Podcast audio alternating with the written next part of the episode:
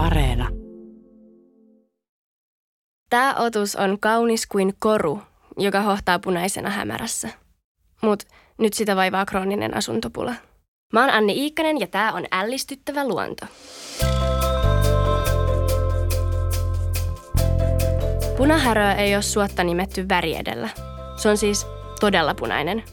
Suorastaan hämmästyttävän punainen. Tai näin ainakin kertovat ne harvalukuiset ihmiset, jotka on tämän kovakuoriaisen Suomessa onnistuneet näkemään. Punahärö on Suomen luonnon harvinaisin koppis. Tai ainakin melkein. Sen löytääkseen pitää suunnata ikimetsän hämärään ja siellä oikeille pelipaikoille. Lahoavan, kaatuneen haavan rungon kaarnan alta saattaa hyvällä lykyllä löytyä lapsuuttaan viettävä punahärö.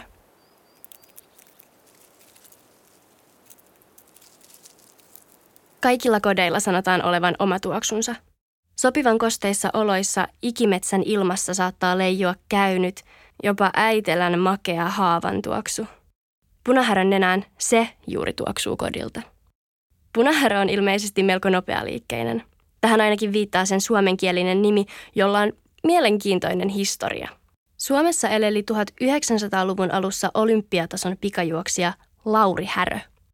Juoksuuransa jälkeen herra Härö ryhtyi metsänhoitajaksi ja tutustui sitä myöten myös luontotutkijoihin.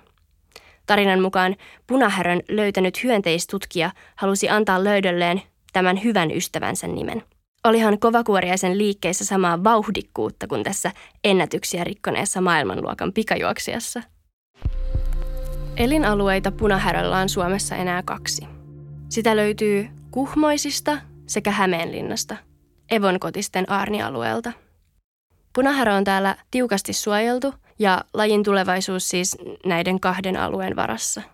Punahärän uhanalaisuus on osa laajempaa metsien muutosten tarinaa. Vanhoja metsiä ja komeita, hitaasti kuolevia haapoja on hyvin vähän jäljellä Suomessa.